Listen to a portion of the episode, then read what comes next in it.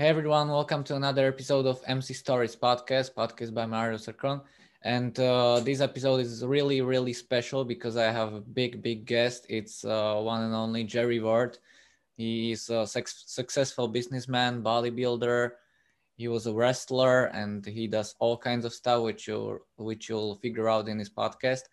And you can listen on YouTube, Spotify, Google Podcasts, Apple Podcasts, Podcast Addict, Pocket Cast, Breaker, and Radio Public. And right now I'm gonna let the space to Jerry. So Jerry, can you introduce yourself to all the listeners? Awesome. Then Mario, thank you very much, first of all, for having me on. I just want to say hello to all your following fans and thank you guys for watching and tuning in. Yeah, man, I mean, my life has been almost like the Forrest Gump of the bodybuilding world. You know, there's so many crazy things and avenues that have gone down. You know, to start, I guess, I mean, you can start where I grew up. And I grew up in Warren, Rhode Island, which is one of the smallest towns in the smallest state in America. I mean, if you look at Rhode Island on the map, you can barely see it. And that's where I was born. And usually that area, what happens is like people grow up and they buy houses near their parents and they kind of live near their parents and their parents pass away and then they move into that house. I say the town kind of recycles itself, but everybody has a very tight knit sense of community there. Like everybody knows everybody, you know, everybody else's names, where they live, stuff. All of our, you know, the kids go to school together, like the police, like, you know, two of my cousins are police officers there. So very, very tight knit community. And, you know, growing up, I was definitely a smaller kid, but I was really athletic. Like I was playing soccer and baseball and my team won the championship in soccer and baseball. I wrestled in high school. I played football in high school. Sports were where I did karate. I was actually really good at karate too. And, sports themselves were something I enjoyed, but I always wanted something that was more of like, even wrestling, it was still a team sport. Like I wanted something that was very individual, I think, that I could rely on myself. And at 14 years old, I found bodybuilding. And that was something that, like, you know, whatever you do in the gym, you get out of it. So whatever you put in, you get out. If you don't put a lot of work in, you don't get the results. And I was actually being punished. I got suspended from school for, I don't even remember what it was because I was 14. And my cousin came over to the house that day and he woke me up in the morning and he brought me in the basement where he had all these weights and stuff set up in the basement. And he said, well, you're not going to sit around all day. You're going to be punished for getting suspended. It's not good. And he made me lift weights. And within an hour, I had the best time. I was having so much fun. My arms had pumped up, they ballooned up. And he was like, oh no. Like, so now it turned into, it wasn't a punishment. It was like, I found like my niche. Like I found what I really loved and didn't even know that I loved it. And I started going downstairs every day and lifting weights. And then I finally took the dumbbells upstairs to my room. And I had these little adjustable dumbbells I put under the bed. And I'd get up in the morning before school and I would do curls. And I'd go to school with my arms pumped. And then I would come home from school. I'd do curls again before I went to bed. Like it's all what I really needed to do. And my body started developing pretty quick. Like my arms first, probably because I was doing arms 5 times a week. But I noticed that it was like the girls were noticing. I was getting a little bit of athletics. Things were changing as I was training and I liked it. You know, I liked the attention that I got, but I always felt like I was in control of myself at that point. Like I was in control of what was happening as opposed to if I was on a team and someone else misses a block or does something wrong, you know, somebody could get hurt or we lose the game. So I liked that. I liked that part of being alone. And I also like the part of when you go in the gym and you kind of forget about what's going on outside the gym. Like if you have all kinds of stuff, like school is going crazy, your girlfriend, whatever the case may be, when you go to the gym, I can kind of leave that outside the gym and be in there and not think about it for a while. And it allows me to kind of get my head together and move on. And in high school, I was 17 years old and I competed in bodybuilding for the first time. And back then the guys were pretty good. You know, we had a much bigger community of bodybuilders back then, especially where we grew up in Massachusetts, where of course, Jay Cutler, Mike Matarazzo, Paul DeMeo. I mean, there were some heavy hitters that came from where I come from. And I actually met Jay when I was about 19 years old, we met. So I've been friends with Jay legitimately probably for like 20 something years or 30 something years now. Yeah, 20 something years. And it was a community that just kept growing and, you know, there was opportunity there. There was opportunity that if I kept doing this, I might not have to stay in Warren, which there's nothing wrong with staying in Warren, but I just wanted more. I knew there was more outside of Warren because I had family that is in Texas, Arkansas, Oklahoma, Tennessee. I'd been to all these places and I'd been to Florida. I'd been to different places that I saw how different things were. And I said, I want to experience that.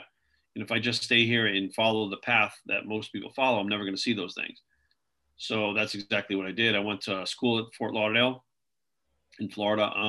The whole time bodybuilding, like constantly bodybuilding. And they had the NPC Nationals there that year. and I got to see all the national competitors, and they were huge and they were ripped. And I was like, wow, like these guys are even next level above, you know, what I've seen already. And I decided I didn't want to do the art anymore. I wanted to go home and be a pro bodybuilder. Like that was what I wanted to do. And my parents, I got to give them credit. You know, they let me do a lot of things I don't think a lot of parents would, because they trusted, you know, that I would be able to do what I say I'm doing. And I went back home. I worked at a gas station. I pursued getting a certification for being a personal trainer, because I knew that I wanted to be in the gym. So I figured if I work in the gas station, I could get enough money to get the certification. Then I could be a personal trainer and be in the gym all the time. I could train my people. I could train myself. It's like, you know, the best case scenario. And that's exactly what I did. I went and got certified. I worked at Gold Gym. I worked at Bally's. I worked at, you know, several different gyms, until I got to a certain point where, you know, I had some stuff going on. You know, I don't know if steroids are legal in Slovakia, but at 20 years old, I decided to jump on steroids. They're illegal here. But I started to go on those, and then my life changed, because I just grew like, I mean, I got so big so fast that it changed everything around me. It changed people's perception of me. It changed the way people respected me and treated me. It changed everything. And I wouldn't say that bodybuilding and steroids are a gateway, but the people that I was hanging around with liked to go to clubs. And I found that attractive at that point. You know, I was single, I was a bodybuilder, I was in good shape. So I'd start going to these different clubs because I was old enough now. And of course, there were things like ecstasy and ketamine and, you know, cocaine and different things in these clubs. And I got wrapped up in that stuff. And that really pretty much almost killed me. You know, I eventually wound up addicted to heroin, and I had no money. I think it was just, I had hit rock bottom. So I went from living this life that I built that was what I always wanted to do, into losing almost everything. Like I literally was one step away from losing everything, and realized it right before it happened and pulled myself out of it. Went through rehab, and then started my journey back to get myself back together. And at the point I was at, I didn't know if bodybuilding would be a way to make a living, but I was so big that I said, well, I can use the muscle, you know, to make a living. So I started doing bouncing at clubs. I started doing private security, eventually wound up doing private police for an area called Providence Place, which is in Providence. And that led me to a point where I had taken a step back away from bodybuilding. But before that, which it wasn't a job, I became a pro wrestler. Like you said, I was actually a pro wrestler for 4 years, and I made money doing that too before I wound up getting addicted to drugs. So here I was, you know, I was competing in bodybuilder, pro wrestler, doing personal training, and all of a sudden everything goes away, and I revamp my life, and I go back to, you know, the security and stuff I was doing, and I just didn't feel like I was fulfilled with the security. Like the money was good, and it had great benefits and stuff, everything you want as an adult, but I lacked that sense of fulfillment that bodybuilding gave me. So I started thinking about, okay, what I need to get back to that, but I just wasn't sure how, because where I lived in Rhode Island, it wasn't like you couldn't make the money doing, you know, you couldn't do bodybuilding, but you couldn't make the money as a trainer there either. So I moved to Maryland, and when I moved to Maryland, it opened up a whole new, you know, experience, because people down here are very health conscious, and they'll pay a lot of money to be trained. And that's exactly what I did. I started the business down here and moved forward with that. And at that point, I kind of, you know, I was still competing the whole time, still competing, bodybuilding. And it got to the point where I wound up not just working at gyms as a trainer, I wound up running gyms. Like I ran the largest Gold's Gym on the East Coast for a while. And as I left that, I just decided to take my clients and create my own business rather than making all the money for Gold's Gym, which is where I was working at. And that's when I started BioS3 Training. So that was in 2010, I started BioS3 Training, which is my own training business. And, you know, we've had ups and downs, good times, bad times with that. You know, it slows down certain times of the year, gets busy other times, but it was always trying to move forward, you know, never staying still, trying to move forward. And then eventually I figured out how to create the online training. So now I wasn't just in the gym training people, I could reach people all over the world. And at one point I had 118 countries that I was training people in. It was something like 200 and something people. It was amazing how wide this had spread out. And I really spread myself too thin. I was doing too much, you know, that I probably shouldn't have been doing that much. And at that time I had the in-person training, and then the online training, and then YouTube started. Once YouTube started, that opened up another whole aspect of my life. Because now, you know, I've been dealing with, you know, supplements and learning how to use them. And I've been using them for, you know, 20 something years. And now when YouTube came on, I was doing my bodybuilding stuff. I was vlogging. I was taking people on vacations. Basically, I made like a fitness lifestyle vlog. and supplements were part of it. And then, you know, certain companies started popping up, like Big Big Formula was the first one that hired me. They went out of business not long, maybe 2 months after I was with them. Pump You Up.com offered me a contract. I was with them for a while. I was actually with them for about 5 years. And then while I was with PumpYouUp.com, Rich Piana came calling. 5% Nutrition came calling, and they asked me to be part of their team. And I was very excited. I knew what 5% was. I knew who Rich was. But I also knew that if they wanted me, there's probably a reason why they wanted me. So now I had an opportunity to kind of leverage something to get a little bit more out of it. And I said, okay, I want to be on the team, but I want Rich to be in my videos. If he agrees to my videos, I'll totally be on the team. And it took Rich like 1 second to say yes. Like, that's just how the type of guy he was. Piano was like the best guy. He was like, yeah, absolutely, let's do it. And he kept his word. He was in a bunch of my videos that, you know, he'd be like, all right, what do we film today? You know, like he would ask, what do you want to film? Let's film something for your channel.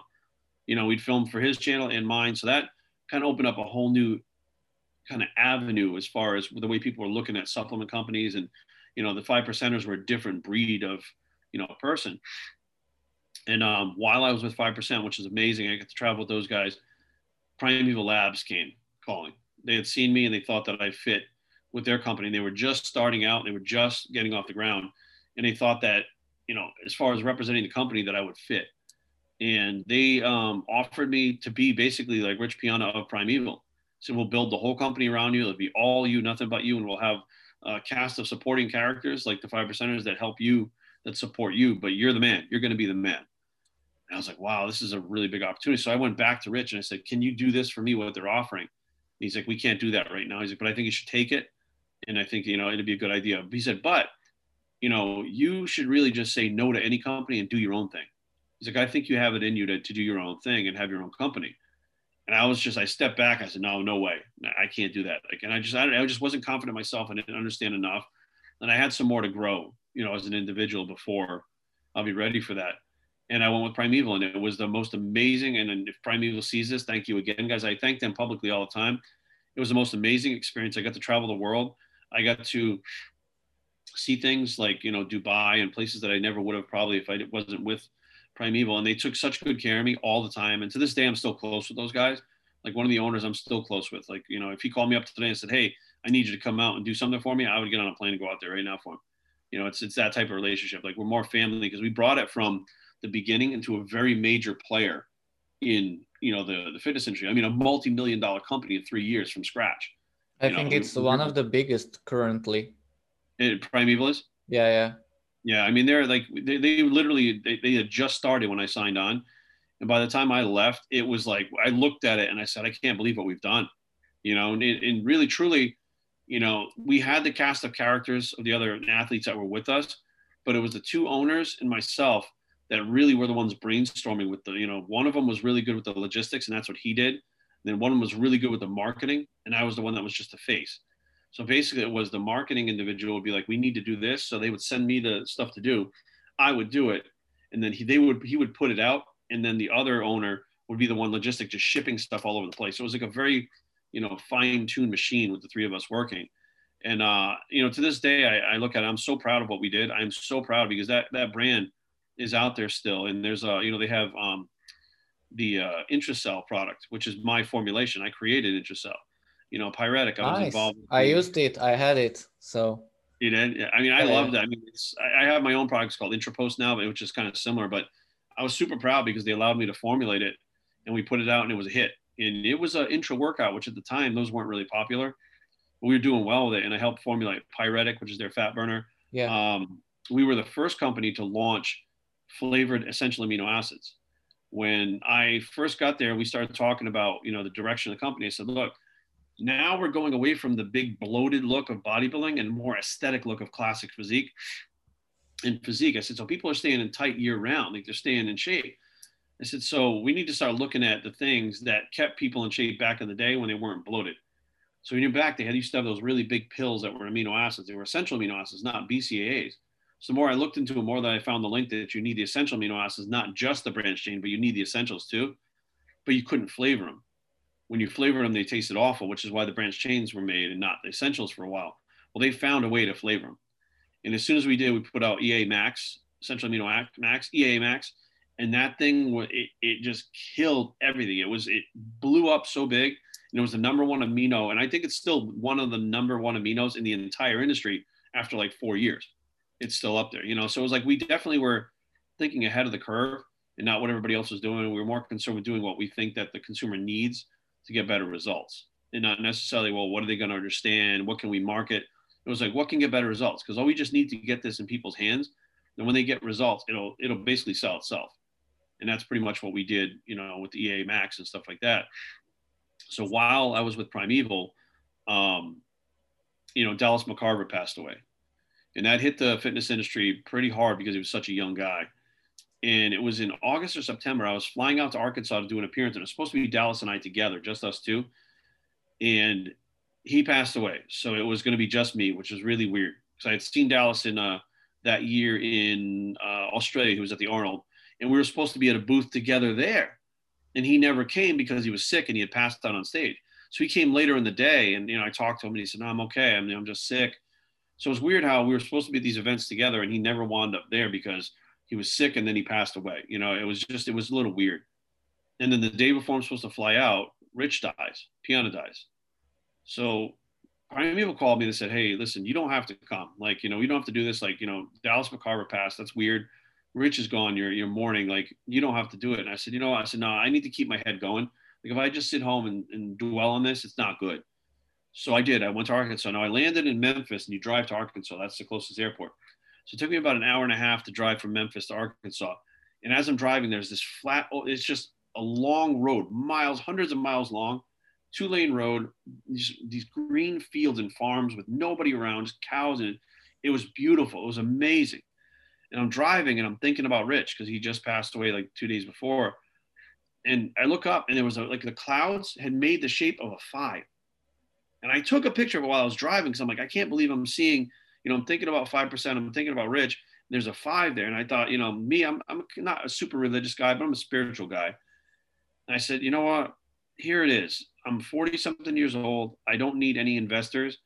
I have, you know, an amazing wife who will back me on this. If I want to start a company, here's my chance. Rich was a couple years older than me. I don't know how much time I have left. So I'm going to try. If I fail, I fail. But I'm going to try and launch my own company. And I talked to Primeval. They were in a transition period where they were doing some different things. And when I talked to them, I said, you know, I think that they're kind of restructuring the company. I was like, I think this is the time for me to go this way and you guys to go that way, because you guys can take whatever money you were paying me and give it to a whole bunch of new athletes and get a whole bunch of new eyes on this. So I think I need to try this. Like, for me, I just need to try this for myself. Like, I'm definitely worth this. So I did, you know, I launched GFT Labs. And the day that we launched, I had nothing. So I had told Primeval, it was about a month out, and I didn't want to start working on GFT Labs until Primeval was done. It wasn't fair to be working on another project when they had paid me and I was still under contract with them. So I literally, right up to the last day of January, I was with Primeval. On February 1st, technically, that's when I was done with Primeval. And I actually got the graphic artist to make the graphic right away for the logo. And on February 1st, we finally had the logo. The first day I was off, you know, Primeval, and that's when it was launched. We didn't have any products. I didn't realize the products take up to 3 months to actually make. So it could take up to 12 weeks to make. So now I have a company with nothing to sell. So now, you know, I'm like, what do I do? So I started making t-shirts. Started making the GIFD t-shirts, which I had done t-shirts in the past and I did well. I started making all these different designs and selling t-shirts. And I was like, for that period of time where I don't have anything, at least we have the t-shirts to keep people interested. I can keep marketing with those and keep in touch with the people. And then when the supplements come out, we can transition those in with the t-shirts. And the first one, which was Perfect Post, came out. It was a great hit. It did really well for us. And one by one, I started adding things. I think we have 7 or 8 products now. We have an antiviral that I've created that we're still trying to source it, because some of the things that I put in the products, manufacturing's never even heard of.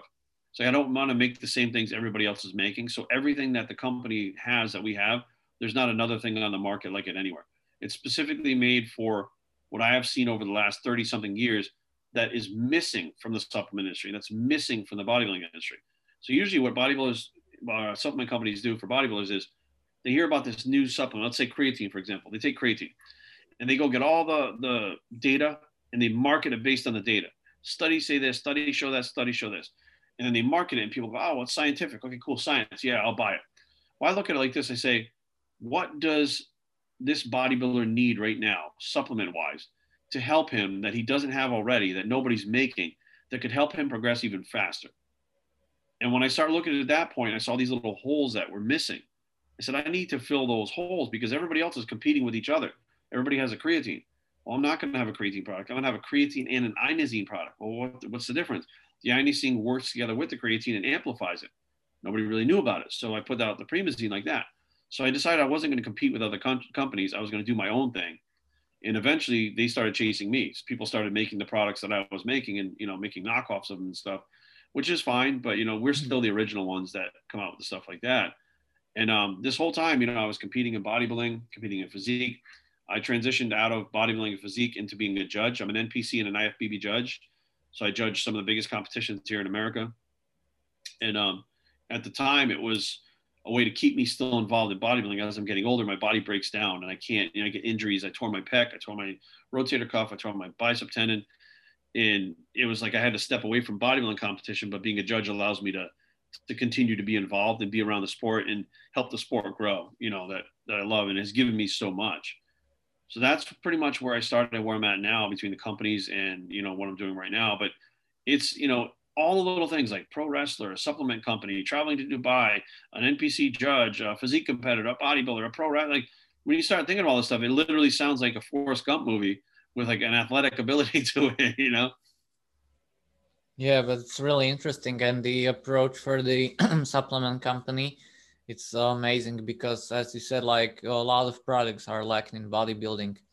And if you read the studies, it's like many times a simple thing that misses out in the industry is like more helpful to the bodybuilders than BCAs or something.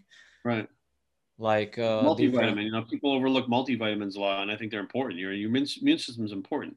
If you're sick, you can't train. If you can't train, you can't progress. You know, so I look at things like that, whereas the average company, they'll put out a multivitamin, but they wind up putting out like a $45 multivitamin. And I don't understand that because then you look at this, all these other things besides multis, herbs and all kinds of stuff in it, when realistically, what we need is to make sure people be consistent with the multivitamin to stay healthy. So you need a fair priced product, but not like multi-dosed. So they have like 3, 6 capsules. Mine's 1 capsule. It's $24. So that way there's people can afford to stay on it all the time. Take 1 capsule in the morning and you're good to go. You know, so there was definitely a lot more than just what products to do. It's how to present the products, how to get like how to use the vehicle for it. Instead of 6 capsules, 1 capsule. You know, instead of putting all these herbs that you don't need in manufacturing, I got to give manufacturing credit. NutriCap is where I get my stuff manufactured, and they've been very helpful with learning about some of the sneaky stuff that goes on in the supplement industry. So when I was making the Premazine, they were like, "Do you want to put a beta-alanine in it?" I was like, no, why would I want to do that? I said, a lot of companies do it. And I asked why they do it. They said, because you can feel it, not because it actually does anything, but you can feel it. So people think it's working, so they keep buying it. And I was like, do people really do that? They're like, yeah, that's what happens. I was like, no, I don't want that in my product. Like, if it doesn't do anything, I don't want it. You know, or when I made the multivitamin, they told me straight out, they said, do you want to put some of these herbs in there? I'm like, why would I want to do that? I said, because you can put 20 cents of herbs and charge an extra $10 for it because they think they're getting so much more. The value is so much more, even though it does nothing.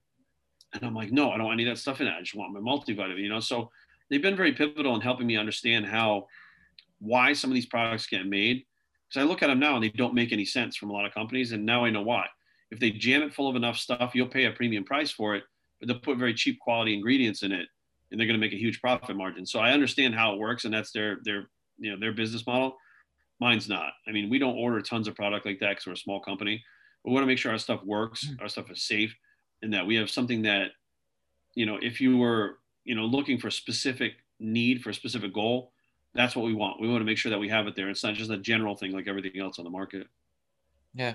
And like the two things that you mentioned, it's like the biggest thing that I get angry on because like I go workout with a friend and we take some pre-workout with like really good stuff for like mental focus and stuff and like for a pump, but it doesn't have beta-alanine. And he's like, oh, this pre-workout doesn't work. And I'm like, why it doesn't work? Like you'll feel it like it doesn't work instantly. And he's like, it's already like 10, 15 minutes and I'm not itchy. Usually I'm itchy and it works. And I'm like, it doesn't work. And then, and I explain him like it's beta-alanine where if you want the beta-alanine to work, you must split it at like 4 dosages a day.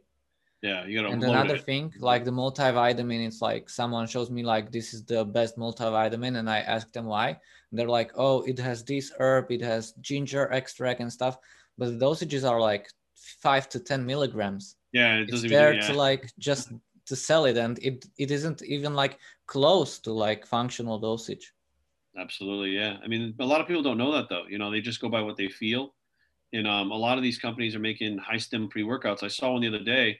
Had 600 milligrams of caffeine. It had yohimbine, it had huperzine, it had DMAA in it. And I'm looking at it going, that's a lot of stims to be put in your body at one time. But people, they feel like if they're stimulated, then it's working, you know, and they don't realize that as you're stimulated like that, your cortisol levels are rising. Your body is going into this almost like a state of emergency or panic. So if you're training on top of it, you know, your body's first course of action is not to grow muscle. It's to try to make sure it doesn't die. It's trying to calm itself down. It's trying to lower your heart rate. It's trying to lower your blood pressure. It's trying to, you know, lower your body temperature. It's fighting against what people are trying to do, but they're so convinced that because they're all sped up on it, that they're having a great workout, you know? And then the problem is I see these people year after year, they look the same. Yeah. They don't look any different. They don't make gains, but they're taking this pre-workout, you know, and they're paying $40 a month for it. And it's, you know, it costs $3 to make or whatever. They're just cranking it out. And I try to educate as much as I can. But it's hard to educate people when they're already kind of, I don't want to say brainwashed, but they've already been marketed to where they think that that's how it works. Usually the way that I find it works, whoever gets to the person first, the person believes that person and they don't believe anybody else. So if I have a trainer and that my trainer tells me to do something one way, 50 other people can tell me how to do it. I'm like, no, my guy told me how to do it. Even if he's dead wrong, because he was the one that got to me first, you get emotionally attached to the trainer, the company, the pre-workout. It's your pre-workout. This is mine, the one I use, you know, and then it winds up becoming not even a fact that it works. You just have chosen it. You've taken it on as part of your life, you know? Yeah, it's crazy. And like people nowadays, it's like crazy with the stimulants and DMAA is already banned, right? What's that? DMAA is banned in USA. Yeah, well, it's weird because it's kind of banned. Like, you can't put it in a supplement. However, one company, which I believe, which company is it? I think Mesomorph, High Tech Pharmaceuticals, I think is the one that has the rights to it. And they can actually put it in products because they actually sell Mesomorph and a couple other things with it in it. And they've gone to court and stuff like that. They've tried to stop them from selling it and they can't because they have some kind of right to sell it or something like that. So High Tech Pharmaceuticals bought up a lot of the companies like Jack 3D. They bought up... anything that had DMAA in it, they kind of bought those companies.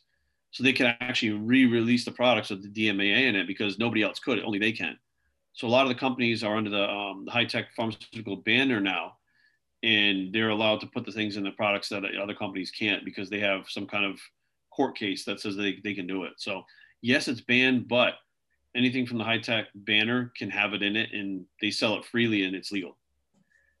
A lot of people, you know, here in Slovakia are using it, but it's like really expensive to get here because like 50 to 60 euros, which is like a lot. Oh, wow. I couldn't use it personally because I take cortisol and on top of that causing the physical stress from the DMA, I just couldn't probably handle it. Yeah, it's powerful stuff. I've used it when it was in Jack 3D. I'd use that stuff and I remember one time I took it and I took it on an empty stomach and my hearing changed. Like it was very strange. And I was so amped up when I got to the gym that I felt like I had done cocaine or something. Like that's how it was too much, you know, and I did a set and I was breathing so heavy. My heart rate was up. I like sat on the bar and I was like trying to calm myself down. I was like, man, this stuff can really, you know, really pushes you up and you feel euphoric. You almost feel high from it. Like, you feel so good from it. That you're having a great workout, you're having a great time. Like it's like an experience that you're having on it because you're so, you know, amped up and you're, you know, I don't know if it's adrenaline that's pumping through, it makes you feel good, your endorphins. So I can see how that, you know, the products with the high stims in it can make you feel better, but it doesn't mean that you're necessarily going to grow better, you know, or get better results.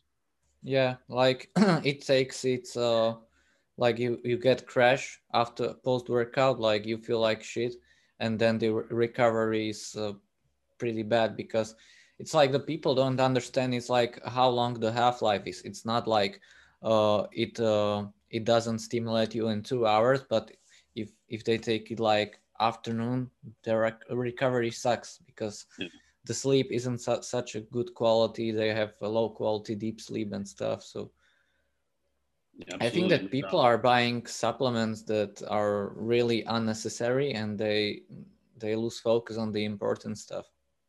What happens is, you know, unfortunately, the industry, the way it is, especially the way that it is with social media now, you have these influencers. They're called influencers. They're called influencers because they have influence over people.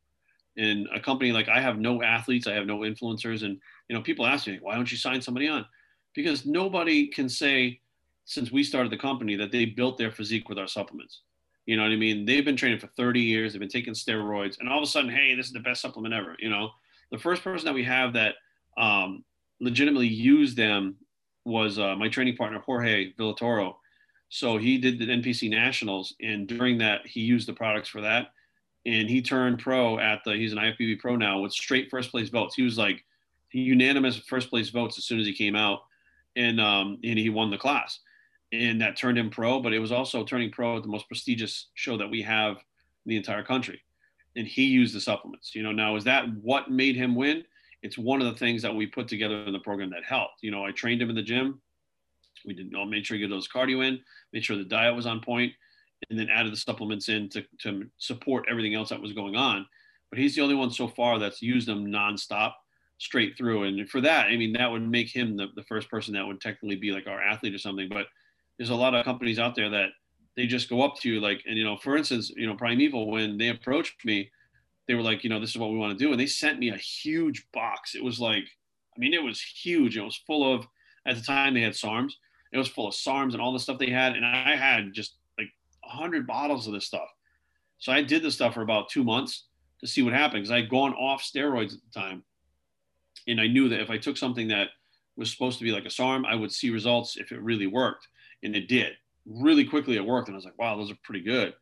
So at that point, I was like, okay, I can represent this company because I've tried this stuff. I know what it did. And I have already told people for 10 years that I took steroids before. They're not going to look at me and say, well, that's what built Jerry's physique. Now, what they're going to be able to do is say, Jerry was on steroids and he went off.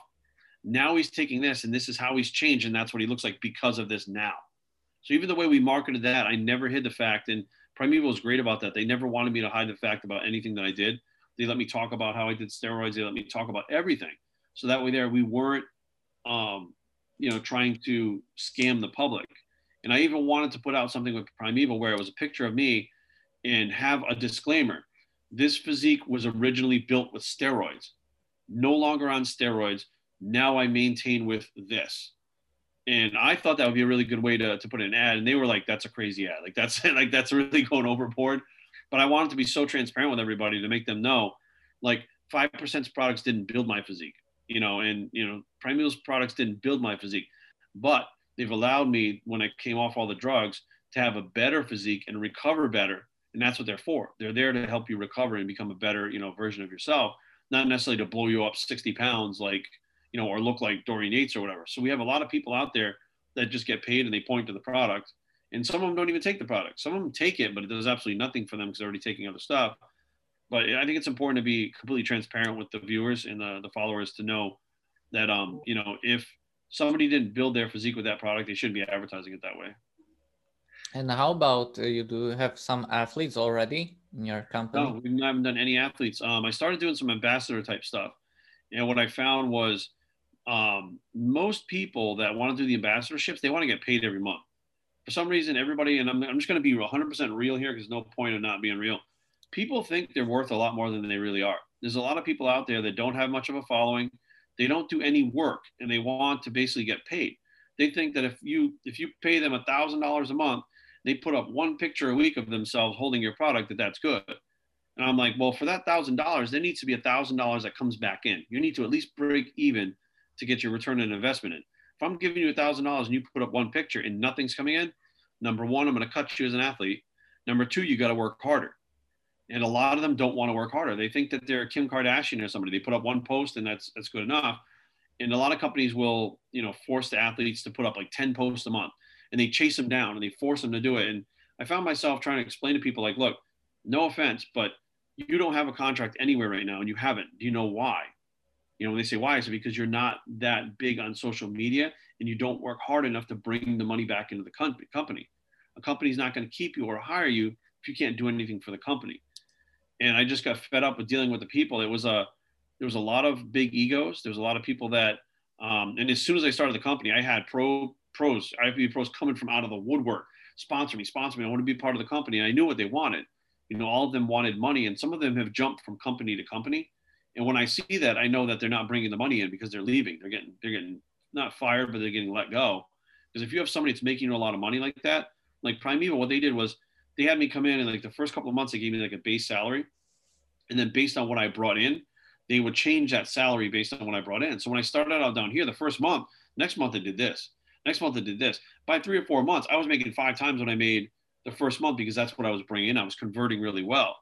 It was never just, well, you know, give me whatever because I'm me, you know. But a lot of these people are like, well, I'm a pro, so I deserve this. And I'm like, well, that's great that you're pro, and I think that's awesome, but that doesn't mean that you necessarily are the right fit for a company to help that company grow, you know. So there's definitely, you know, some the good and bad part of the ambassadorships.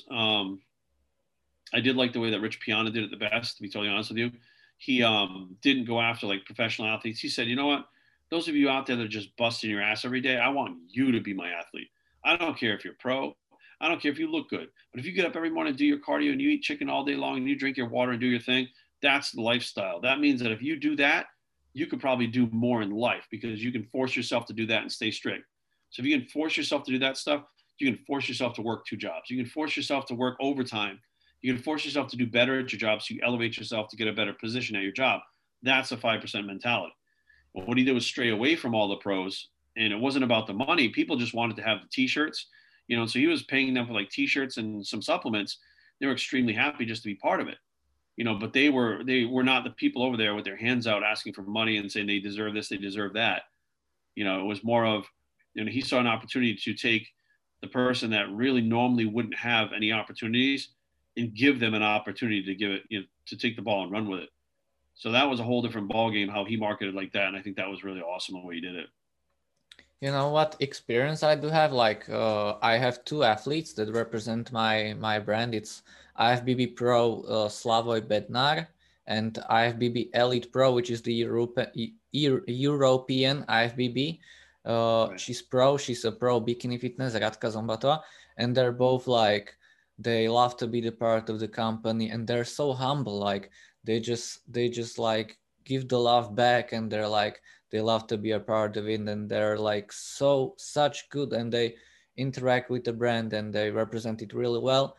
And then some guy that is thinking about competing, like it's like he thinks about it like for 2 years but doesn't want to do the work, like doesn't want to diet and shit. And he's like, he sends me a message and doesn't even greet me, and he's like, oh, if you give me like 10 of these and this, I will do a post or I will shoot a story on Instagram. And I'm like looking like, what the fuck? And it's like, I have this many followers and stuff. And I'm like, okay, but like, you know, yeah. So the professional bodybuilders and bikinis like are loving to be a part of it. They're like so humble.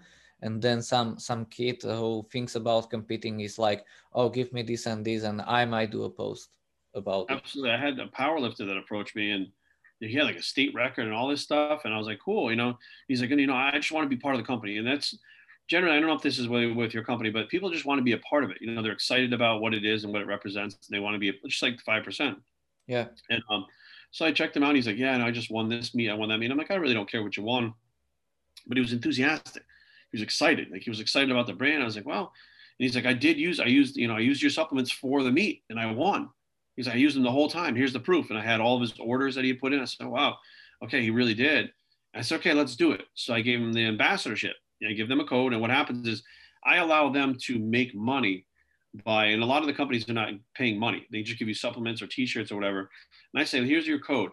Whatever at the end of the month you're able to bring in, I'm going to pay you that. So if you at the end of the month, you have $300 that is under your name, and I'll show them, like I have the back end of the website. I'll send it to them.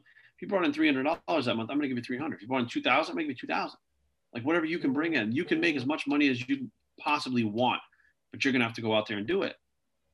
And, you know, we'll give you the opportunity by giving the products and stuff, and we'll help put up, you know, we'll help put you on the website and stuff like that too. So you'll still get help from us because most of them don't have a lot of followers. And he's like, yeah. So I sent them all these shirts and all this product. I never heard from him. I never heard a peep from him. I said, oh, that's weird. And he actually blocked me on Instagram. And I was like, well, that's even weirder. So I went on my friend's phone, and I looked him up, and sure enough, he was there. He signed with another company. So I said, you know what? I've just about had enough of this. He could have literally just called me up and been like, or shoot me a message and say, hey man, here's the deal. I have all your stuff. I'll send it back to you, but I signed up with another company. I'm so sorry. I had a better opportunity. I'd be like, that's great. Keep the stuff, use it. And we'll talk down the line, whatever, but it was just one of those things that rubbed me the wrong way. This guy spent months coming after me and bugging me. I finally give him the opportunity, and he takes, a few $100s worth of product and shirts and stuff and just runs with it. And I'm like, I don't know whether he sold it. I don't know whether he used it, but then he blocked me on top of it. So I wouldn't see what really was going on. So there's definitely some people that are, and they're out for themselves, which I think that everybody needs to watch out for themselves. But when you're out there burning bridges, eventually word gets around, so eventually there's going to be a company that's going to pop up, and you're going to want to be involved with it. And you're going to go approach them. They're going to be like, no, we know who you are. That's one thing that I never burned bridges with any company or any person. Like I worked with, I worked with Isatori for a while, who created BioGrow. And when they approached me, it was an interesting thing. Mark Lobliner, who's a friend of mine now, I didn't really know him at the time. I went to the Olympia and I saw him and I asked him about BioGrow. I said, do you think this stuff really works? He said, yes. I said, cool. So I walked over, it was a buy one, get one free. So I walked over, I bought one, and they gave me one free. I started it. I liked it so much, I hit up Mark. I said, hey, man, this stuff is really good. He passed it along to the CEO and owner of Isatori, Stephen Adelaide. So I get this message from Stephen Adelaide, the owner, CEO, millionaire. I was like, who's this guy, right? He said, hey, we would love to have you come down and work for Isatori. And I said, I'm kind of, doing my own thing right now. I have these other companies I'm involved with. I said, but I would love to come out. And he said, look, why don't you just come out? You don't have to wear the Isatori shirt. We'll just put you at the booth. And nobody was doing this at the time. So Stephen really saw ahead that this was something he could do. And at the time, all the pro bodybuilders were not really sought after. It was the YouTubers. They wanted the YouTube fitness community. Like if you put a YouTuber in the expo, the line would line up for a mile long, 2-hour wait. Rich had a 4-hour wait, but the people loved it. And he had Chris Jones and Vince, who was Physiques of Greatness. He had Nick Wright going, and he had me going. And then he had Big J Extreme Fitness going. So there was 4 different YouTube channels at one booth. And he didn't care if we wore the shirts. Now, some of them he signed a contract, so they had to wear the shirts and stuff like that. But they allowed me to go in there without that. So when I went in there, it brought my crowd in there. But my crowd was now I was exposed to everybody else's stuff at the same time. So now you had this situation where they were allowing people that didn't even work for the companies to come in and be at the booths and represent the company for the day. And I got to the point where I'd actually signed on with 5%. And I told them, I said, look, I have this other thing going with Isatori. It won't interfere with, what's going on with 5%. I said, matter of fact, I said, I won't wear their shirts. I said, I'll still wear my 5% stuff. I said, but when I go to their booth, I'll wear my BioS3 stuff. I said, but it's a way for me to still interact with fans and stuff. I said, and it's good for all of us. And Rich was like, it's good. Let's do it. So I would go to the expos and I'd have half the time at Isatori. Then I'd change clothes and I'd go to the 5% booth. So I was able to actually do both of those like that. So I've been around companies that are successful. I mean, some of the biggest companies in the industry that there's ever been. And at the same time, seen how their business models have changed, seen how they thought outside of the box, seen how, like Stephen Adelaide had a vision. He had a vision of having us all there. And even if we weren't signed as athletes, we would still help his brand grow because we were there. And at the same time, because he had 4 different channels there, each channels would grow because the other channels had people coming in. So it was good for everybody. And that was the environment that I really enjoyed because everybody benefited from it. It was the company, it was the YouTube channels, it was all of us. Whereas now, I don't know, we don't have expos right now because of COVID, but last time we had the expos and stuff was very different. They weren't really hiring people for the booths. If they did, they'd basically, say, okay, you have to fly out here yourself and then you can work the booth, and what we'll do is we'll give you $100 for the day and buy you dinner that night. So things have changed like a lot compared to where they were before, but I'm very blessed and fortunate to have been working with some of the most amazing companies and people, learning a lot, but also experiencing things through a view that I could have only dreamed about. And now I look back and I go, that was my life. Like I lived that. Like, I was at the Olympia with, all the Olympians and stuff at Phil Heath's cabana, hanging out with them after the Olympia when he won. Like, I can't wrap my head around how my life has been so amazing since I just decided not to burn those bridges. I'm still friends with Stephen today. I'm still friends with 5%, still friends with Primeval. I'm still literally to the point where if I said, okay, I'm going to close up GFT Labs, I can approach these companies and probably find a place, maybe not as the face of a company, but maybe doing marketing or whatever for the companies, because I just never saw the reason to burn the bridges. You know, I always respected Rich. I always respected Stephen. I respected the different people at the companies, and I really liked them. Like, I personally liked them as people. Why would I do something, you know, that would put me in a position where they would no longer want to be my friend, talk to me, opportunities? You just, you lose everything when you let your ego get in play. And I think that a lot of people do that. They think that they have, that they as an influencer hold all the power. And that's really not it. You can't influence people if nobody sees you. And you can't influence people if you don't have anything to influence them with. So these companies give you the availability to be seen and, you know, have something to market to the people and influence them with. But at the same time, you have to understand that, like, the company and you, it's a relationship. And it's a 50-50 relationship. It's not you rule everything and they just keep paying you to do nothing just because, you know, you have to, you know, pull your weight too. Yeah, that's all. That's the stuff, like, a lot of the bros or the people, like, are giving the energy back. And then some of the influencers that aren't even taking the products are like, they only want to take from the company and not give anything back. Absolutely. No doubt. When you mentioned Rich, a lot of people I know have been with him in Gold Gym or met him at some expo and talked to him, and they're saying, like, he's such a nice guy. It's like, or he was, yeah. Like, yeah, what's your experience with him? Well, he was, like I said, he, you know, right off the bat, he, you know, was willing to be in my videos, which was awesome. Because I knew that my channel would grow just from having him in it. If I put his name in the title, boom, you know, tens of thousands, not hundreds of thousands of hits. And he wasn't just cool with it. Like, he was, like, we'd sit down and have dinner and stuff, and, you know, we would talk. And, like, he was so creative. Like, he always, his mind was always going. He could create viral videos out of nowhere. And he didn't necessarily know what was going to be viral, but he knew it was going to be cool. He knew people were going to pay attention to it when he put it out. And, you know, he did that for everybody. He literally took people that should never have had an opportunity. Like, they had 200 followers, but you're not really going to influence much people with 200 followers. However, if he had 60,000 people with 200 followers, now, you know, you're following. So he gave people the opportunity. And if they did well, he'd move them up. He'd show them more in his YouTube and stuff like that. And then their social media would grow. He would help them. And I think that all of us that were on 5% owe Rich a debt, because all of us grew because of him, you know, and what he did for us. And he was very selfless a lot of times. If you go to the expo, he would roll in late. That's what he did. Like, he was always fashionably late, but the expo closed at 5:30. He'd be there till 7 o'clock signing things and taking pictures.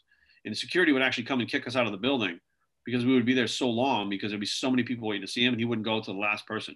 And then once they said, you got to leave, and there's still people there, he'd be like, come on, walk with me and we'll take the pictures while we're walking.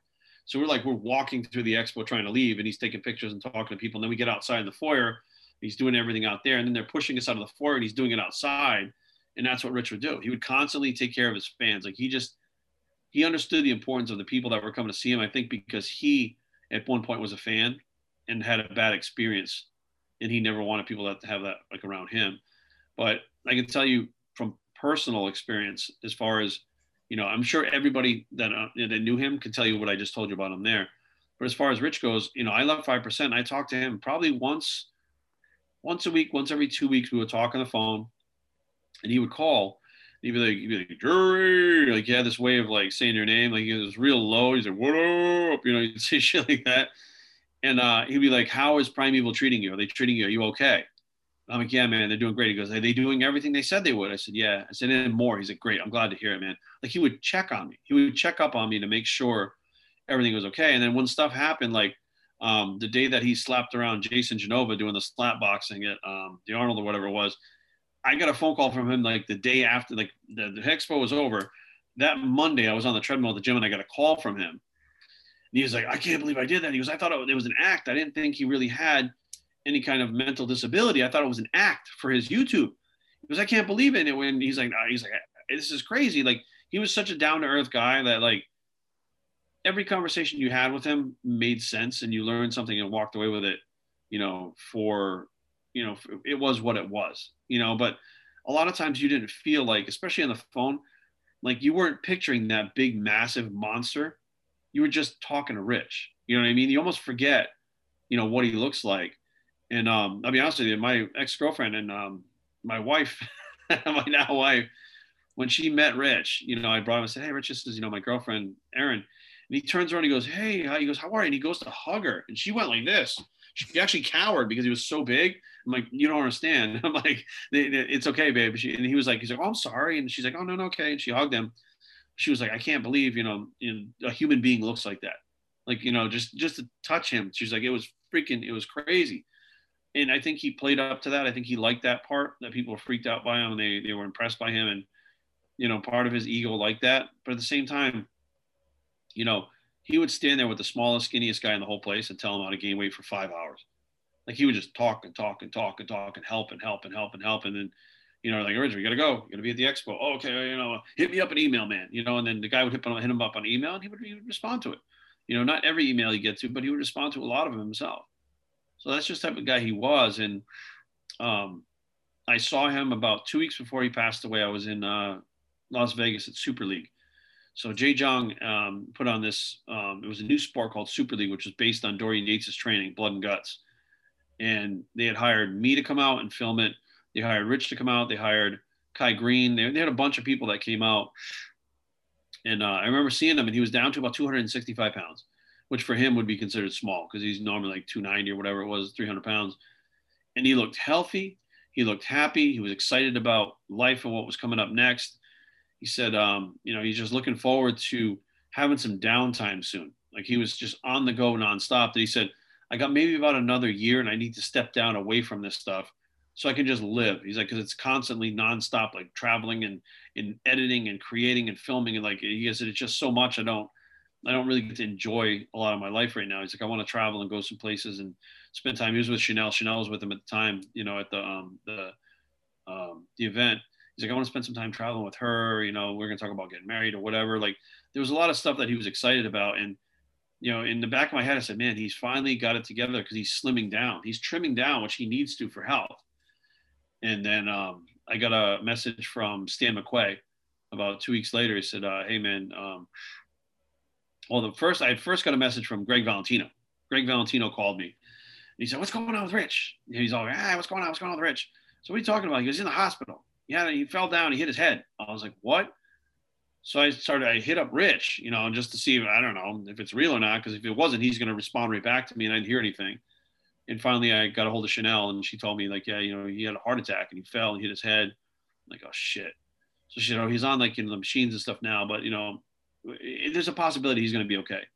So I sent him another text. I said, hey, man, I said, when you see this, when you wake up, know that you scared the shit out of all of us, but make sure you get a hold of me, you know, like, I sent him that text. And then I got a call from Stan McQuay about, I don't know, maybe a week later, a message from Stan McQuay. He said, hey, man, you know, Rich just passed. And I was like, how do you know? Like, apparently Stan McQuay grew up with Rich. Like, they really knew each other really well. And they had friends that in the family that were in common. They had told them that Rich passed. And I waited. I didn't say anything online. I waited to see, you know, if Stan was right. And he was right. You know, Rich had passed away. But I can't tell. I mean, there are people that, you know, maybe had arguments with him and stuff. There are people that maybe he rubbed the wrong way with some of the things that he said or his lifestyle and stuff. But the people that really knew him really liked him, like legitimately liked him. They didn't give a shit if he was huge. They didn't care how much money he had. He was just fun to be around. And he made you feel good about yourself because he's always complimenting you. You know, like, here's this 350-pound guy. And you're standing there at 220. He's like, you look huge. Oh, what up, bud? You know, and you're like, I do. You know, you're looking around. You're like, then you start to feel good about yourself because he's saying, you know, stuff like, this is my boy Jerry, and he's looking at it. He's huge right now. Look at, check this out. Show him your arm. You know, he does stuff like that, and you're like, and you flex your arm. You know, you do stuff like that, and then you walk away feeling like, wow, man, that guy, you know, that superstar just you know, made a big deal about me. You know, he always made it about other people and not himself. Which, again, I think that's his legacy too. He really cared about other people, or he at the very least really loved his fans. Yeah, yeah. Rest in peace to him because he's such an amazing person from everything I've heard and from the videos and stuff. It's amazing. Absolutely. And after his passing, you also started trimming down a little bit. Yeah, it was another eye-opener. So I used to use Rich as the measuring stick. I would say, well, everything that I've done way less than Rich has. So if he's healthy and okay, then I'm going to be fine because I didn't even do what he did. And then he died. And I said, whoa. I was like, now it's real, you know, because I was in my 40s. I think I was 40 or 41. He was 44 or 46 when he died. I'm 45 now. So I'm right around the age when he died. And that really was an eye-opener going, okay, I need to start taking this more seriously, because when you're younger, you can use all the drugs and stuff and you're fine. Like, your body can recover and you can heal. When you're older, I mean, you have a heart attack or something like that, it's over. You know, like, you may never be normal again. You may never be able to work out again or something like that, if you even live through the heart attack. So after he passed, that's when I said, okay, you know, we really got to kind of revamp some things. And, you know, I walk around now at about, I think today I weighed in at 213 or something like that.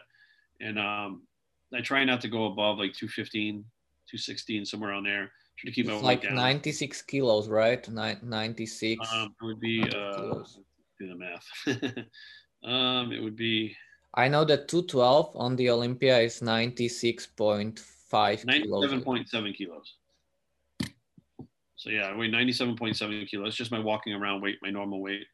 The heaviest I was the kilos was the heaviest I ever was that can't be right. So it would be 273 divided by 2.2. Yeah, I guess so. 124 kilos. That's a lot. 273 pounds. So it was 124 kilos. That's a lot. Yeah, it was pretty big. But I mean, I don't think I could ever be that again. It's just not healthy. But to do that, to get there, I had to train so hard, eat so much, and take so much drugs that I don't think that I'd be able to do it. Like, mentally, I don't even think I'd be able to do it anymore. And you also have a great video on DMT, dimethyltryptamine. Which is DMT, what an experience. Which is the strongest psychedelic basically there is, and it opens the mind to a lot of people, and it probably also had a thing about that trimming down and taking the gear and stuff, right? Well, yes and no. I mean, not directly, but I mean indirectly, by you start understanding there's more to life than just what your physique, how big you can be. You know, you start opening up these other, once your mind starts opening, you start seeing things around you that you start realizing that you've been, or I myself, I've been focusing on just that one thing, bodybuilding, for so long that I didn't even realize there's stuff going on around me that are important things in life, like different relationships. I mean, I've lost relationships with so many different women throughout the years because of bodybuilding, just because I was so focused that I wanted to do that. Well, now my life is more about the relationships, you know, relationships with my wife, relationship with my friends, like, you know, with my, you know, the different people that I work with when I'm traveling and stuff like that. So now it's all about relationships and not what I look like. It was like the switch was flipped. And I think that, excuse me, I think that it was needed, because as, you know, Rich passed and I started slimming down, like even the hair and the beard is different. I was bald before and I'm clean shaven. As you start to trim down, you're looking in the mirror, you're still seeing your face and your head, but your body's doing this and it no longer looks like you, you know? So now you start going, well, without bodybuilding, what am I? Who am I without bodybuilding? So that's where those questions, like DMT helps with those questions. You know what I mean? Like, that's one chapter of my life. I still want to train. I still want to look good. Now I'm a judge, but I don't need to look like I'm competing anymore. How do you handle that? You know, a lot of guys can't handle the downsizing and they stay on and they wind up, like, you know, passing away or having heart attacks or whatever. But the DMT more was about spiritually, because I learned that something else was out there besides the physique. And it was more about learning what else was out there. I did mushrooms first. I did psilocybin first. And that was a great experience. I learned a lot on that. I went through it with a shaman. He walked me through it, and great experience. And then the DMT came up. Like, a friend of mine was pretty proficient with DMT. He was the one that was like, here's what it does. Here's what it's applicable for. And yes, I did. I've done maybe 9 or 10 DMT trips, and every one I learned something else. But it's, when I was younger, I only wanted to learn about bodybuilding. I wanted to know everything there was about diet, training. I was like a sponge, absorbing everything that I could. And now I realize there's an entire universe out there of all kinds of knowledge that I can absorb like that I kind of kept away because I was so focused on one thing. So now it's like, I'm interested in history, like world history, US history. I'm interested in these weird things, like these cryptozoologist things that are like Bigfoot and all these weird things that they can't talk about, they don't understand. I'm interested in, of course, the dynamics of how the food still affects the body and stuff like that. I'm super interested in human psychology. So how the way the human brain works, how people can literally see one thing and something else is going on right in front of them, and their mind can change it based on their perception. Like, there's so much out there that I don't want to say I'm consumed with now, but I'm aware of and open to that. I think DMT and the mushrooms and stuff like that helps. I think that you figured out a lot of stuff that most people don't figure out for their whole life, and you try to share it on social media as much as possible. But how does the censorship stop you from doing that? How much percent? Well, the censorship, if I can put up all the DMT stuff, bodybuilding stuff, I can put it all up. If you put up anything about politics right now in America, censored like that. So I wouldn't say that I didn't vote. I didn't vote here because I don't really believe that that Donald Trump or Joe Biden is the right guy. I believe that there should be a different one, but I can't just say, oh, I'm going to vote for one because it's my only option. I say I don't vote. If I don't agree with it, I don't vote. So I put up things that I see things in a different perspective as people because I look at things from all angles, put myself in other people's positions and stuff. And as you start to put that stuff up, now the censorship started happening. And they really clamped down on my channel. I think I get maybe about an eighth of the interaction that I did, 6 months ago.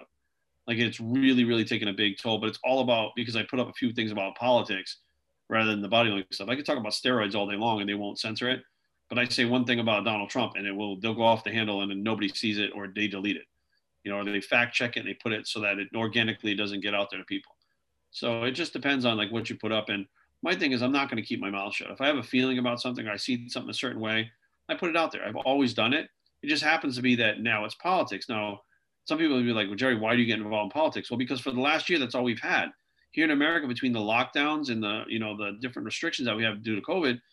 All we've had to do nonstop is politics on TV, politics when you go to the gym, people are talking about it, politics on the radio, politics online, politics on social media. So it's been jammed in our face for 6 months. So I'm like, how can I talk about bodybuilding when there's no gyms open? How can I talk about bodybuilding when most people can't even afford their rent, let alone to go buy enough food to be a bodybuilder, right? What are the topics that are affecting my life right now? Some of the things are political.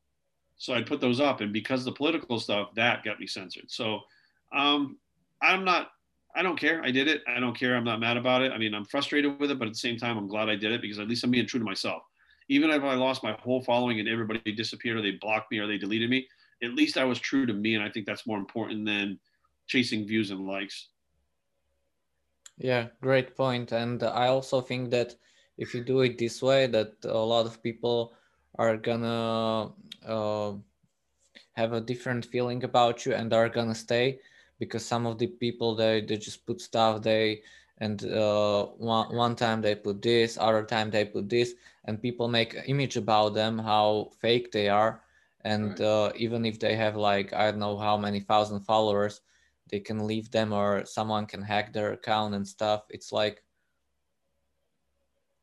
Yeah, absolutely. There's no doubt. I think that if people were just more true to themselves in general, I think the whole world would be a better place, to be totally honest with you. If they stopped relying on what Kim Kardashian says or what Kanye West says or what Donald Trump says, like, why don't you rely on what you think, how you truly feel, what your view of things are, that's. Each one of us sees the world through our own perspective. Like we all grow up in different ways, different households. We have different views, different morals, different everything, different ways of learning, different everything.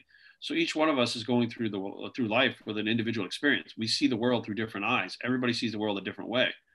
The problem is we have a tendency to see, we'll take Kanye West, for example. He's very different. He's very outspoken. He does his thing. People gravitate towards it because he's just original. Well, the person gravitating is original too. Why aren't they out there being original? Why are they trying to be like him? Why are they buying the clothes to look like him? Why are they hanging his every word? Why are they, why are they think that he is important, but they're not important. I think that's where we are right now with the media and social media. The influencers basically get these people to want to be like them rather than having a whole bunch of individuals. So now to be like him, you have to see the world through his eyes, which means you have to take on his opinions, what he likes, what he dislikes, what he likes to wear. You basically have to become a wannabe fake version of that person, right? To keep up with what's going on. Whereas opposed to if you're just your own person, he says something, you're like, okay, that's interesting, whatever. And you keep on moving, So I think there's a lot of people that they're not true to themselves. They're not. They're basically being pulled towards whatever that mainstream media narrative is so that they can control it. Because if you're so into Kanye and everything he's doing, oh, there's a new pair of sneakers, you buy them. Oh, there's a new t-shirt, you buy them. So if you want to be like him enough, they can sell you almost anything. And now they just have you consuming all kinds of stuff nonstop, stuff that you can't even afford. You're putting it on credit cards, you go in debt because you want to be like him with the new sneakers, you know? So I think there's a lot that hopefully people are going to see in the future, you know, what's going on, how they're being manipulated, and how they themselves are just as original and just as important as Kanye or Kim or anybody else, but they don't view it that way. And if you don't view it that way, you don't see it that way, you don't believe it that way, you'll never become it. So I think that people need to start looking within themselves. And I think that was a good part about lockdown, was everybody was stuck in their own house by themselves or with their, you know, husbands, wives, girlfriends, whatever. And you had to really look inside yourself a lot more, and people didn't like what they saw. It was ugly. And I think that was a big thing that happened in 2020. People really saw what they had become or who they had become. And a lot of people didn't like it. So they started drinking all the time. Many people were drunk, you know, nonstop, doing drugs, like, you know, things that you know, if you're in your house and you're not working and you're not stressed out about work and having your boss yell at you, if you're just hanging out in your house, why do you need to be drunk off your ass all day, every day? Like, what's the point? Can't you just spend time with your wife, your dog, go for a walk, you know, watch a movie, something like that? So I think a lot of people right now are lost. I think there are many people trying to find themselves right now. And I just hope and pray that they do, you know, because everybody's just as important as Kanye. Everybody's just as original as Kanye. They just need to release that to the world. And I think that this whole world would be a much better place if they did it. Yeah, it'd be a whole lot better. Yeah. As you said, and in Slovakia, it was like big problem. Like people where a lot of people fall into drinking and they're like alcoholics right now. Yeah. Yeah, it's bad. And people wind up using food, like eating and getting, you know, overweight, which is unhealthy. And the drug thing, which is crazy because, you know, everything was shut down. People still getting drugs. So, I mean, drug dealers don't have a business, so they're not shutting down. So, you know, they wind up getting, you know, really messed up with drugs. Some people suicide, depression. Like, I think all these things were really because they were forced to take a good look at themselves and they didn't like what they see.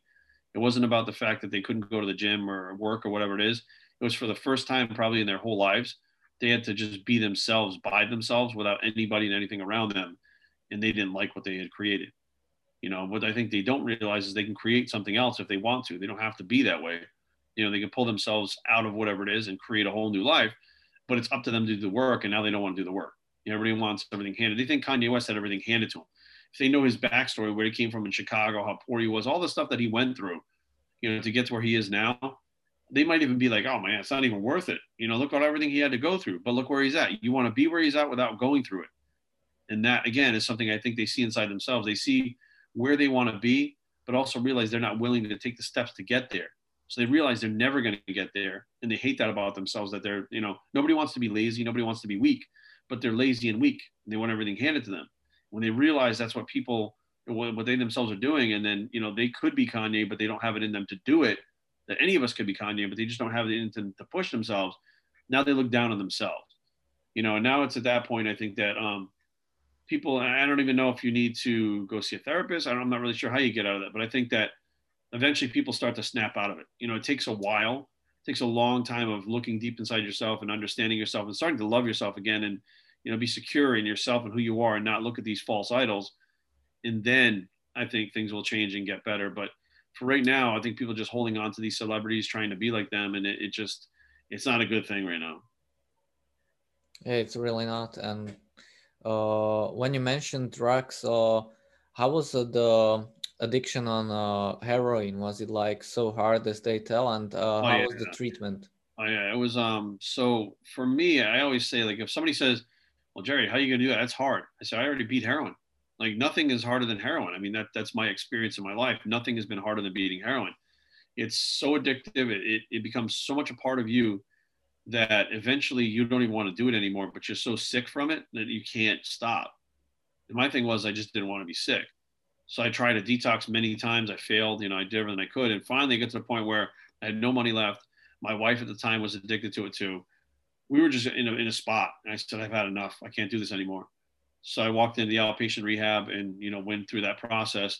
And it's interesting because my counselor, you had to see a counselor once a week to make sure that mentally you were okay. And my counselor was a former priest. He had left the priesthood. His name was Peter Beihauer. He was probably in his 70s. You know, he had gray hair. He's pretty old. So 60s, 70s, maybe 80s, who knows?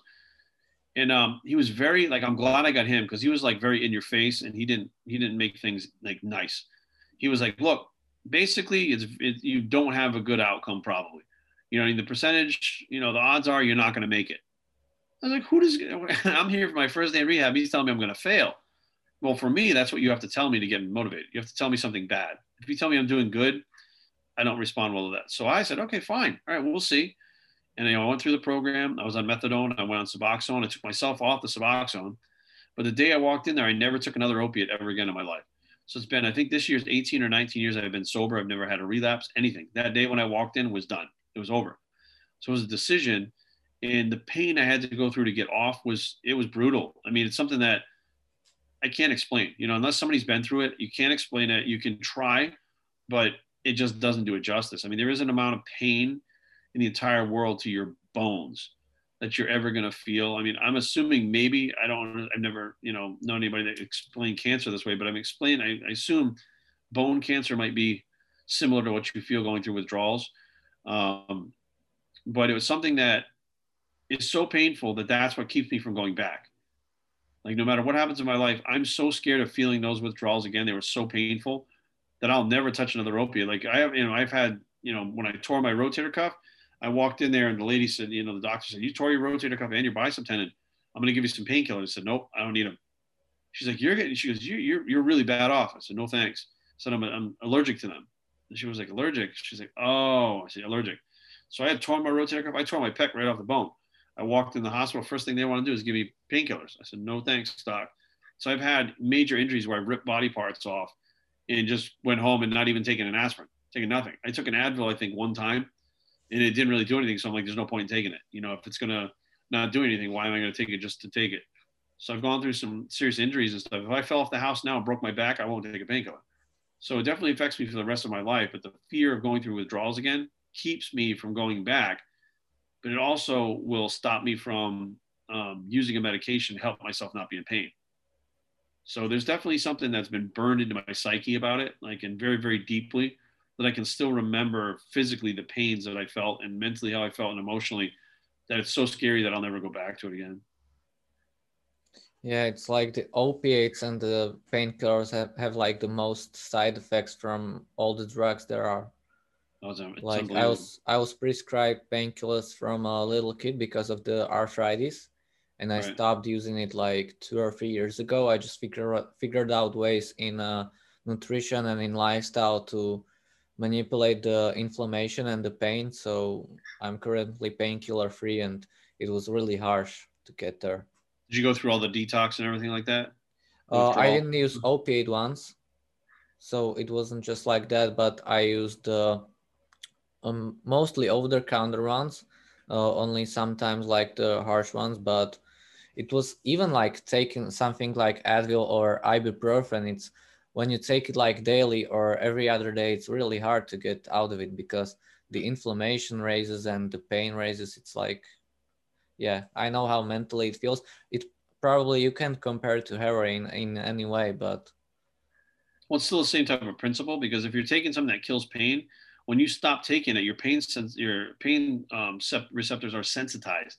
Like, pain that normally hurts feels even worse for a period of time until your body builds up endorphins again and can manage the pain naturally. So when you're first coming off something, I don't know how different it is, but you're going to be in a lot more. So even if you hit your hand, normally it may not hurt. When you come off painkillers, you hit your hand, it's unbelievably painful. You know, so I mean, there's something to be said how this stuff affects you psychologically, but it's physical too.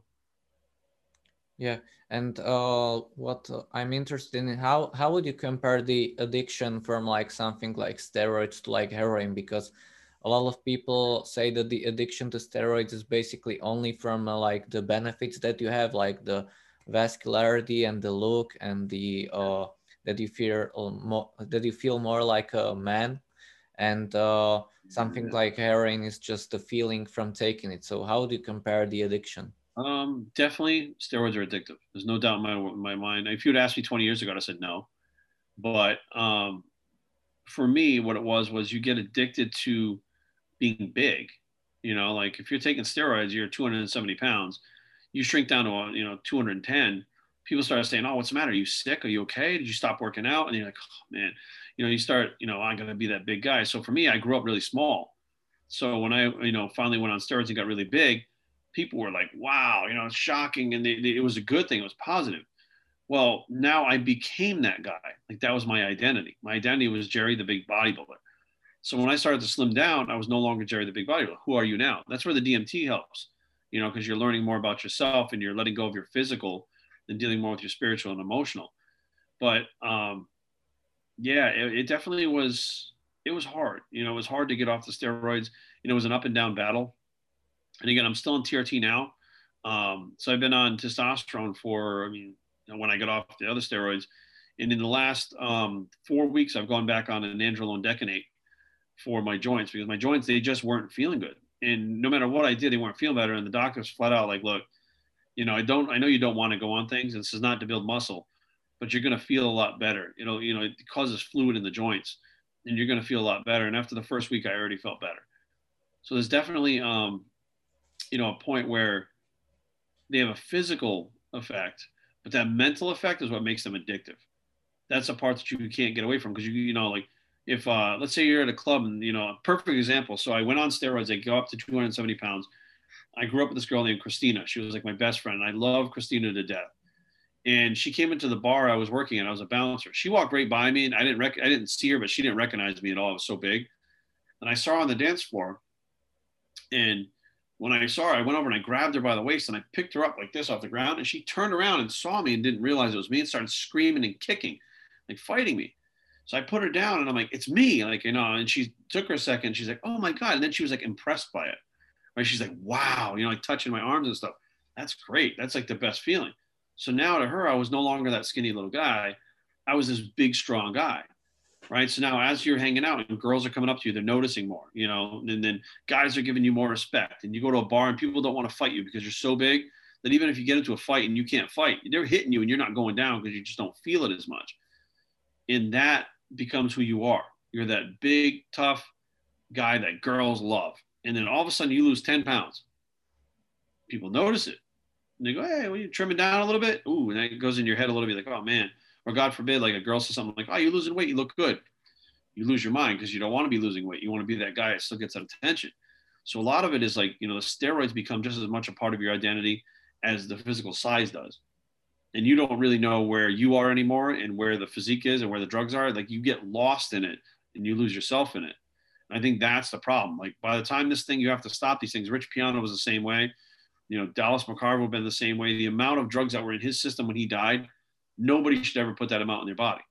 But that was in his head. He needed to be the big, because he was a young gun. That was, you know, some future Mr. Olympia. He needed to be, you know, 300 pounds all year, all the time. You know, Rich would say stuff like, man, you know, I can't not be the mutant. I have to be that crazy big guy or else my fans are not going to be around. And the way that I know that's not true is I started trimming down. And another good friend of mine, his name is C.T. Fletcher. He had another heart attack and he had to have a heart transplant. Now, before he could have the heart transplant, he had slimmed down a lot. He really couldn't work out. Like he wasn't doing well. He was on medication. And he goes to this expo, and I think it was San Jose. I think it was San Jose. And because he lives in California, so he couldn't travel. So I hadn't seen him in a few months. And I see him. I said, oh, man, CT. So I walk up, and everywhere I go, it doesn't matter. When I was in Australia, I stop and see CT. I go see Rich. I go see these guys because you never know when the last time you're going to see him is. You just don't. And that goes with anybody. So people that I know, that I travel with, that I really like, I make sure I stop at their booths and see them so we can interact a little bit because it gets all crazy. So I go to CCT and he brings me up on the thing and he's, Jerry, come here, man. So he grabs my look. He goes, look over there. He's like, you see all these motherfuckers? You know, CT has his whole shtick that he does. He goes, look at them. They're lined up around the place to see my old ass, right? And I was like, of course they are. And he said, I don't have a muscle on my body anymore. And they're still standing there. And then it dawned on me. He thought because he lost his physique that nobody would care, right? Because he was in his head. His physique was his identity. Meanwhile, everybody just loved him for the way that he talked, the lessons that he gave out, for being himself. They just loved him for him, just like Rich. Rich shrunk up. They would still love him for him because of what he did in the past and who he is now. And CT got that opportunity to become a new version of himself and realize it wasn't all about him, just how he looked. It wasn't about his bench press record. It wasn't about his curl record. It was about him. They were there for him, you know? And that's the thing is, you get wrapped up in what you created because you spent so much time, so much effort, so much money creating this physique and creating this who you are that you forget that you're not that. You can't keep it. In the end, it goes away. Nobody's going to be able to stay on gear and train like that forever. So then what do you do? Some people disappear and go in a whole nother direction. Other people embrace it and they stay around like and do other things. Like CT's still around, still owns the gym, still doing videos. You know, like he had the heart transplant, took the doctor's advice. And even though he's not as big as he was before, he's still just as loved. You know, so there's definitely a point where you can lose your identity in yourself with the drugs and stuff like that. And at the same time, you're going to come to that fork in the road where you got to stop taking them. And when you stop taking them, it's going to force you to find yourself again. And when that happens, it's a painful process because you wind up going backwards. And with this sport and this lifestyle, you're always trying to go forward. You want to get bigger, more cut, next show. When you start going backwards and you're going to get a little fatter, a little smaller, you know, like you're not competing anymore. You're like, man, what did I spend 30 years doing this for then? I wasted 30 years and this is where I'm at. And it took me saying, I didn't waste 30 years. Look what I just did. I lived a life that 99% of people want to live. If I could take myself and put them in my shoes and go back and let them go through that life, that's exactly what they want out of their entire life. And I got to live it. I got to have the experiences. I got to create anything that I wanted and present it to the public and have people listen. I got to travel. I got to see new cultures. I mean, there was so much that I did that I couldn't have done if I didn't take steroids. If I never took steroids, you wouldn't even know who I am because I wouldn't have been a bodybuilder.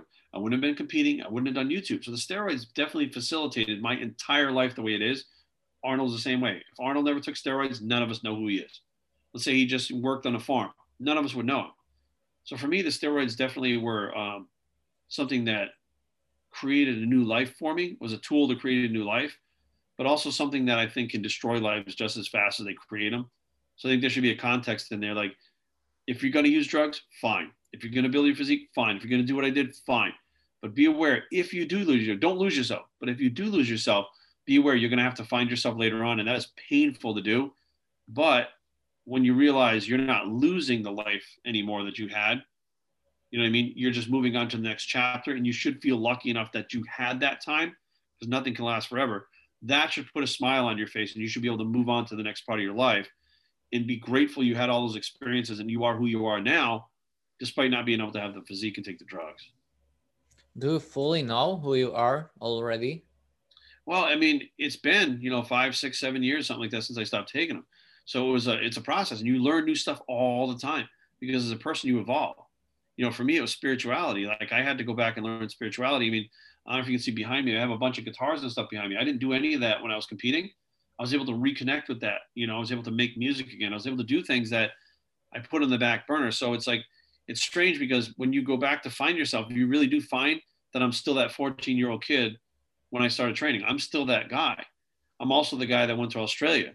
I'm also the guy that got off the drugs. I'm also the guy that tore his bicep. I'm also the guy that, you know, owns companies, which business isn't necessarily something that bodybuilders do. They don't all start their own businesses. So you wind up realizing, for me at least, that I wasn't just a bodybuilder. A bodybuilder was part of who I was, but it wasn't all that I was. And I was living like bodybuilding was all that I had. And that's not a fact, you know? So I think that in trying to find myself again, it created some balance so that I'm aware of who I am now, but now I'm a much different person because I have a lot of like time behind me. I have a lot more wisdom and knowledge I didn't have before. So I'm still a 14-year-old kid that plays music. I'm still a wrestler. I'm still a bodybuilder. And now I'm a businessman. And now I'm an NPC IFPB judge, you know, and now I'm a husband. And now, you know, I have my dog. I'm a dog dad. You know, so now all these other things that I couldn't be while I was a bodybuilder because I focused on that one thing. So yeah, I know who I am now? Yes, absolutely. Do I know that I'm evolving every day? Absolutely. Am I going to be somebody different tomorrow? I don't know, but I'm open to it. And I think that's a big part.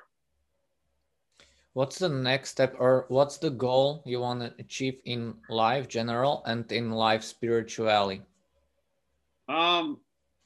Spirituality, I think I'm kind of on the road right now. So I'm aware of, you know, things that are beyond our physical realm, you know, things that are it's hard to place it into terms where people understand it, but I'm aware that there's more than just what's going on right now that we see. I guess you can put it that way. My goal, I basically have one goal at this point in my life is everybody I think wants to be remembered when they're gone. Like they don't want to be forgotten. I think everybody wants that. However, what I want is, let's just say, we'll take an example of essential amino acids. Essential amino acids, all 9 are needed to build muscle. which include the branch chains, but all 9 are included that you need. Now, a lot of people didn't know that. And if you go back and look, I was the first one anywhere talking about that. My videos were the first ones talking about EAAs going against BCAAs and using them together. And just as an example, 50 years from now, when I'm gone, or maybe 60 years from now, when I'm gone, somebody somewhere is going to say, well, you need all 9 EAAs, not just the BCAAs. And I want that to be from maybe another person that told them, and another person that told them, and they heard it from me. And they don't need to know that it came from me. But that information that I put out, that's real information that helped people, is a legacy that's going to go on long after I'm gone. So my goal is the information that I put out does a lot of good, 300, 400, 500 years after I'm dead. I'm hoping that somebody somewhere will be able to say something, and nobody knows where it came from. Like there's all these things like, they say, stupid is as stupid does. Well, we know Forrest Gump said that. Well, 500 years from now, somebody may say as stupid is as stupid does, and they don't know it came from a movie, but it just kept getting handed down and it lives on forever. So my legacy is the information that I used for myself to build my life and to give out to the public goes on long after I'm gone. And I'm hoping that, by the time I die, that's happened. I think that'll probably happen because you have already a huge fan base and a lot of people that really love your content and love you as a person in general. So I think you already achieved that. That's the goal, man. That's my only goal, is to make sure that that part of my legacy continues long after I'm gone. Just keep sharing information because that's how we learn. It's how we grow. We share information. What's the goal with the company? Right now, so when I first started the company, it grew so fast that I had to stop it. I had to bring it back down. So the goal now is, I have a couple other products that I want to put out, and I think we're going to start moving into some of the other vendors, like, different distributors that want to carry the products. But I want to be very specific about who I work with, because there's a lot of people out there. I started working with a couple of them, and they want me to send them the product. They want an even more discounted price on it. And then they want me to send them free t-shirts and free shaker bottles and then free shipping. I'm like, well, then I make no money. So and how does that benefit me? So there's a lot of companies out there that they don't understand that all of us need to work together.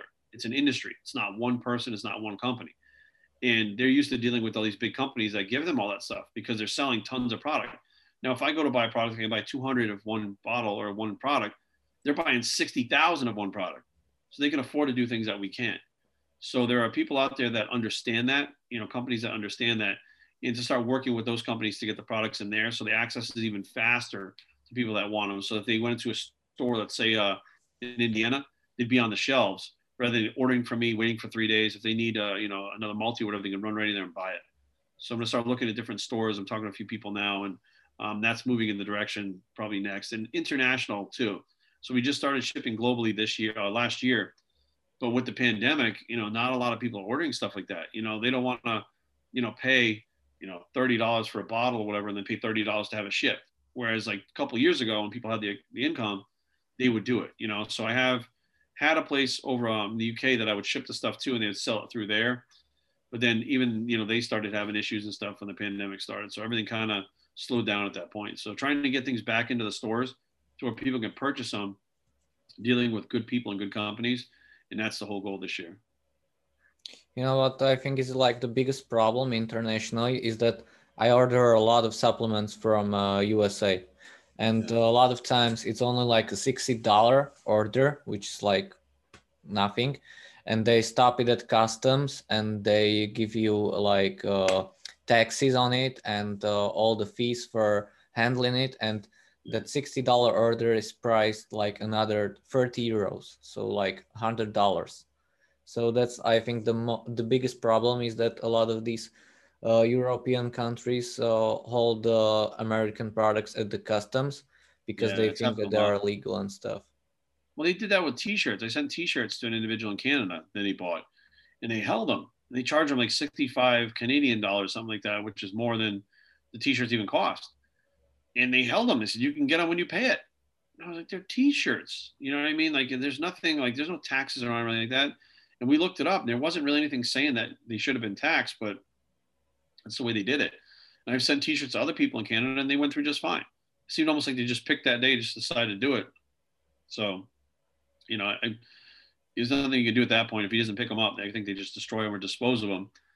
So he wound up paying it, and he said, you know, I'll wear the shirts, and I'm super excited. He's like, man, they really killed me on this, you know, tax or whatever it was. And I was like, man, there's nothing we can do about it right now, which it's better if you have a distributor in those countries to where you can send a large volume over there and then they can distribute them over there. It's a little bit different. I guess customs lets, you know, things go through if it's like big orders and stuff like that. I guess the little stuff, they try to really stop and tax the hell out of it. So people, you know, they want to make money on it.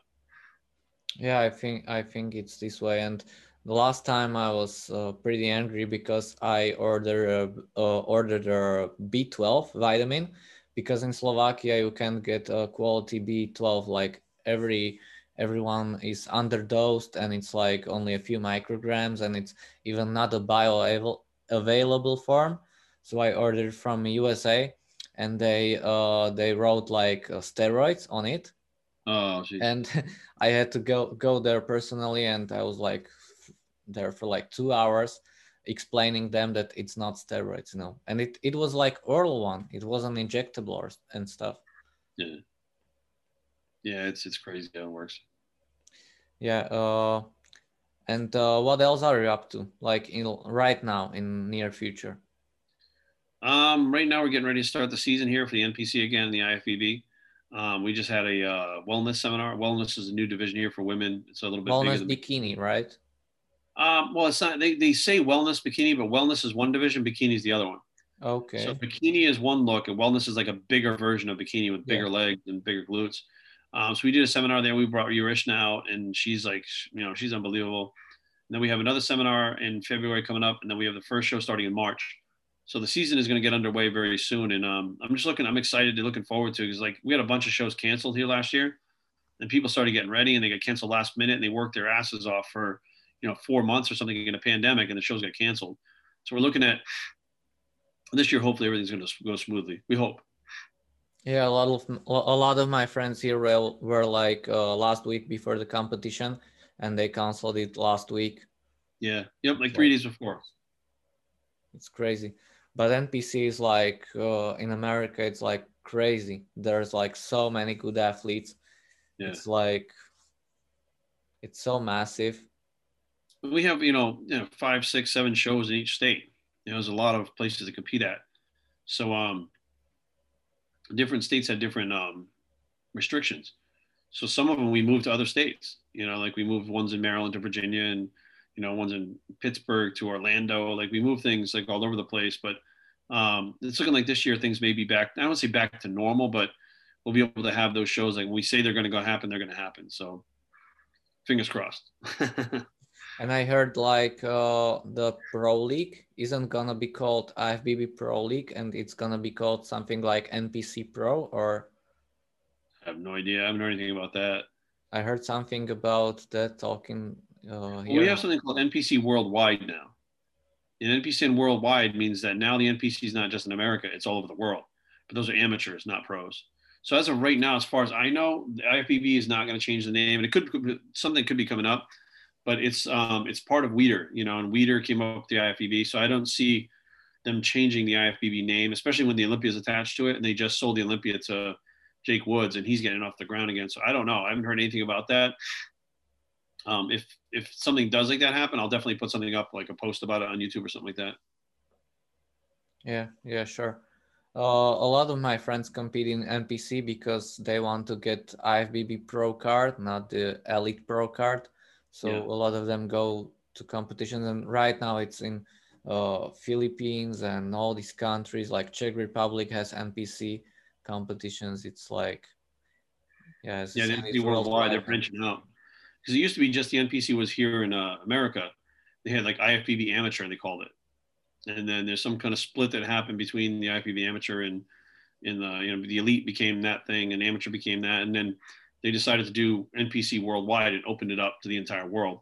And they're branching out. I think, you know, last year was kind of hard to get out there and do this stuff, but I think they're trying really hard to get it out there and grow it. You know, so as soon as the different countries can open, NPC will be in your country no matter where you're at some point. Yeah, looking forward to it. Thank you, Jerry, a lot for accepting my invite. I love to have you on the podcast. I think it's a great episode. I enjoyed talking to you, and I think the listeners will mark it as a good episode. And I hope that everyone will give some feedback and they'll share it to their Instagram stories. So they can tag you. You're on Instagram like Jerry Ward, right? Just all my Instagrams. If you just look up Jerry Ward, I'm on everything as that name. So yeah. And you can also tag me, Mario, and underscore CRKON. So thank you a lot for listening. Thank you once again. I really enjoyed it. Thank you a lot for having such a big guest as you. Mario, thank you for having me on. I really appreciate it, man. I know you had Tony Huge on. Yeah. So I'm honored to be on here with Tony Huge and be, you know, the, I don't know, have you had a lot of different competitors and stuff on, or is it a new podcast? Or? Yeah. Basically from Slovakia and Czech Republic, I have like really the great ones. Even Slavoj Bednar, he was competing with Regan Grimes in December. Yep. And a lot of pros that that a lot of people don't know about because they're from these small countries like Slovakia and Czech Republic. But there are some bodybuilders that have 270 pounds in like 4% body fat on the podcast. Right. So if Very you want cool, to man. Check out, maybe YouTube has subtitles and stuff, so you can check them out and support them. And from the international or American guests, yeah, Dr. Tony Huge and Rusto Valland, he's an IFBB Pro Physique. Mm-hmm. And that's probably the only English-speaking ones. Well, I'm honored to be one of the first few, man. I appreciate you having me on. I'd love to be on anytime, man. Just let me know. Thank you. Thank you, Jerry, a lot. Okay, so hope you enjoyed this episode. Bye.